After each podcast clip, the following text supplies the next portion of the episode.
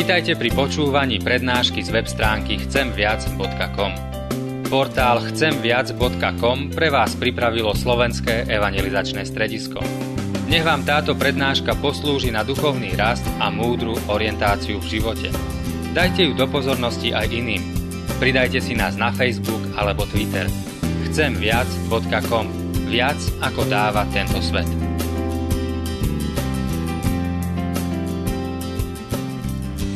Bratia a sestry, dnes si prečítame biblický text prvého listu Korinským zo 4. kapitoly, verše 7 až 13 takto.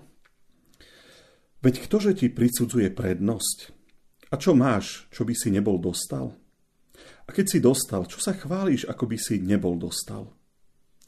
Už ste sa nasítili, už ste zbohatli, bez nás ste počali kráľovať, no len by ste kráľovali, aby sme aj my spolu s vámi kráľovali. Lebo tak sa mi zdá, že nám apoštolom vykázal Boh posledné miesto ako odsúdeným na smrť, veď sme sa stali divadlom svetu aj anielom, aj ľuďom. My sme blázni pre Krista a vy rozumní v Kristovi. My slabí a vy silní, vy slávni a my znevažovaní. Až do tejto hodiny aj hladní sme, aj smední, aj náhy, aj bytí, aj bez prístrešia, aj sa namáhame pracujúc vlastnými rukami, zlorečia nám a my dobrorečíme, Prenasledujú nás a my trpíme. Hanobia nás a my sa im prihovárame. Sme ako smeti sveta, vyvrheľmi všetkých až dosiaľ. Amen. Toľko dnes biblický citát. Boli to dosť tvrdé a veľmi vyčítavé slova apoštola Pavla, ktoré napísal kresťanom do Korintu. Korinský zbor bol veľmi hrdý zbor a ľudia v ňom aj dostatočne pyšní, sebavedomí, až to išlo tak ďaleko, že ich to doviedlo k mnohým zjavným hriechom a povyšovaniu. Pre mnohých z nich už ani samotní apoštoli neboli autoritou. A Pavel sa to snažil nejakým spôsobom naprávať a vysvetľovať. Chcel ukázať, že tu vôbec nejde o žiadnu ľudskú slávu byť apoštolom, že, že v tom reálnom živote je to úplne inak. Keď stoja v zbore pred zhromaždením, tak vzbudzujú dojem veľkej autority a ľudia majú pocit, že si ich musia vážiť a musia ich počúvať. Ale to celé je, hovorí Pavel, iba jedna strana mince. Tá druhá strana je o mnohých utrpeniach, prenásledovaniach, o mnohých krížoch, ktoré nesú na svojich pleciach a sú viac pre ľudí tohto sveta bláznami ako nejakými autoritami. Pavel píše často hladný, smedný, bytý, bez strechy nad hlavou, zlorečený, prenasledovaný a nakoniec dodáva, že sme ako smeti sveta vyvrhelmi všetkých, všetkých až dosiaľ. Trošku zvláštne, že tí ľudia, ktorí boli autoritami cirkvy, mali taký život. Napriek tomu to vnímali, nevnímali teda ako ťarchu, nesťažovali sa na to, nevzdávali sa. Proste len stále ďalej, oddane, verne robili svoje poslanie. A myslím, že aj samotný apoštol Pavel by o tých veciach nebol písal, keby ho proste nevyprovokovali tie problémy v korinskom cirkevnom zbore. Moja otázka však je, ak to bolo tak, ak je to skutočne pravda, čo si tí ľudia pre vieru v Krista prežili, prečo sa nevzdali? Prečo ich ten odpor sveta ľudí nepoložil? Čo v tom je, keď znesiete kameňovanie len preto, že zvestujete Krista? Na druhý deň pôjdete do ďalšieho mesta a pokračujete znova v tej istej službe a na druhom meste, mieste, ako keby sa nič nestalo a, a idete ďalej a nevzdávate sa. To nie je fanatizmus ani nejaká zaslepenosť. Mne to prípada ako taká vášeň. Vášeň pre Boha, pre veci Božieho kráľovstva. Je v tom vášeň pre Krista. Bez toho by to títo ľudia nikdy neboli robili. A práve o tej vášni chcem s vami, bratia a sestry, hovoriť. Je Pán Boh pre vás vášňou? Keď sa snažím predstaviť si Apoštola Pavla a jeho život, e, nevidím len veriaceho kresťana. Vidím človeka, ktorý je, je zažratý, doslova zažratý do toho, čo robí. Ktorý je pohltený tou službou Kristovi, ktorý tomu podriaduje celý život, ktorý sústredí svoju sílu, svoju energiu na to a, a nič mu nie je zaťažko obetovať. Boh je jeho vášňou. Myslím, že vášeň e, pre niečo nie je nikomu z nás cudzia. Všetci máme nejaké tie svoje koničky, ktorým sa radi venujeme keď nás to chytí, dokážeme mnohé veci položiť bokom, lebo sa venujeme tomu, čo nám je bližšie. Stáva sa, že pre takú svoju vášeň zabudneme i na dôležité veci. Jednoducho sa prizabudneme, že niekedy rodina ostane bokom. Ale sú aj iné vášne, ktoré sú, poviem, až extrémne. Sú ľudia, ktorým sa vášňou stali napríklad hazard, počítačové hry, alkohol, ženy či drogy. Aj tu sa môžeme baviť o vášni, ktorá toho človeka celkovo pohltí a, a, a pochytí ho. Ale potom to už ide do extrémov. Ten človek je schopný obetovať všetko prečo, preto, čo sa stalo jeho vášňou. Je ochotný obetovať všetky peniaze, takedy aj vlastnú rodinu, zdravie, nakoniec aj vlastnú česť. Ale potom sa už prestávame baviť o vášni a už hovoríme skôr o závislosti v tom úplne, poviem, negatívnom zmysle slova. Medzi vášňou a závisťou je ináč veľmi tenká hranica. Ale slovo vášeň chápeme v tom pozitívnom zmysle a závislosť vnímame skôr v tom negatívnom. Ako je to vo vzťahu k Bohu? Môže tá vášeň prejsť do závislosti, teda z tej, poviem, pozitívne vnímanej strany až k tej negatívnej? Ja myslím, že áno. Veľakrát počúvame o náboženských fanatikoch, ktorým sa veci viery doslova vymkli spod kontroly. Stáva sa to, keď človek začína príjmať všetko, čo počuje a čo sa mu podáva bez kritiky, bez rozumného uvažovania. Väčšinou to prichádza vtedy, keď proste sa s náboženstvom začne šíriť nenávisť. Dnes to vidíme v niektorých svetových náboženstvách a v minulosti to bolo aj v kresťanstve. Možno aj v súčasnosti. Ale keď sa pozriete na život apoštolov, nenájdete tam také fanatické uvažovanie. Kristovi apoštoli nešírili nenávisť. Nespôsobovali iným ľuďom bolesť. Skôr oni boli tými, ktorí boli prenasledovaní, trpeli pre svoju vieru.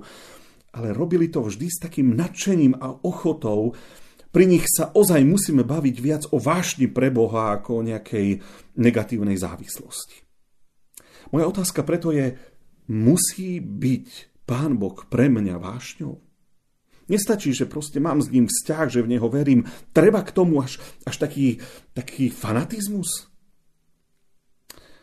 Ste hokejový fanúšik? Akou vášňou, veľkou vášňou je pre vás napríklad ten šport? Skončili sa nedávno majstrovstva sveta, pozerali ste zápasy len našich hokejistov. Alebo ste pozerali všetky zápasy, ktoré ste mohli. Nevadilo vám každý večer sedieť do polnoci pri televízore a ísť ráno do práce nevyspatý, unavený počas celého toho šampionátu? Alebo ste ešte väčší fanúšik? Kúpili ste si aj lístky na niektoré hokejové zápasy, obetovali ste teda aj dosť peňazí z rodinného rozpočtu? A keď ste boli na zimnom štadióne, tak ste poskakovali a proste fandili a kričali počas celého zápasu a vykričali ste si hlasivky. Alebo ste ešte väčší fanúšik? Boli ste aj na semifinále či na finále v Bratislave, aj keď je to už poriadne do vrecka. Tá vášeň pre taký šport sa dá odmerať. A ak je pre vás ten šport skutočnou vášňou, tak finále za 350 eur nebolo bez vás. Našli sa aj ľudia, ktorí si napríklad kúpili permanentky na majstrovstva sveta za 2050 eur. Našiel som to na internete na všetkých 34 zápasov. Viete, pre mňa osobne hokej nie je vášňou, takže ja napríklad nechápem, kto by do niečoho takého investoval také peniaze a prečo. Je to presne tak, ako keď niektorí ľudia napríklad nedokážu pochopiť kresťanov. Nerozumejú, prečo nedeľu čo nedeľu, nedeľu chodíte do kostola, Nechápu, čo na tom celom vidíte, nechápu, prečo tomu obetujete svoj čas, prečo do toho investujete peniaze. A tak ako to platí pri hokeji, že nie je pre vás vášňou, keď ste finále sledovali možno iba tak eh, jedným očkom doma na gauči pri televízore, takisto to funguje aj vo vzťahu k Bohu. Proste nebude pre vás vášňou, keď nedokážete pre tú svoju lásku k Bohu mnoho obetovať. Keď pred pohrebom sedím s rodičmi alebo s rodinou teda a dávam dohromady životopis zosnulého, veľakrát sa pýtam na to, čo ten zosnulý rad robil, čomu sa ten človek venoval, čo bolo jeho koníčkom. Viete, každý máme niečo, čo je našou vášňou. A tak veľakrát počúvam, že tá blízka rodina hovorí, že mal rád napríklad šport, že v mladosti bol veľmi aktívny a potom ho už len sledoval v televízii, či už to bol futbal alebo hokej. Veľakrát mi povedia, naša máma mala rada záhradku, proste kvety, e, inokedy povedia ručné práce, preto žila, tak toto robila do posledných chvíľ a veľmi ju to tešilo a, a to bolo pre ňu takou vášňou. Ale viete čo, že neviem, či sa mi vôbec stalo, že by niekto z rodiny prišiel a povedal, že vášňou toho zosnulého bol Boh. Že, že žil pre duchovné veci, že, že pre vzťah s Bohom vedel obetovať všetko, pre čas s Bibliou v ruke, pre, pre čas na modlitbách, že, že to bolo to, čo, čo miloval. Vášeň pre Boha je niečo, čo vás pohltí. Niečo, čím žijete. Niečo, prečo aj mnoho pretrpíte.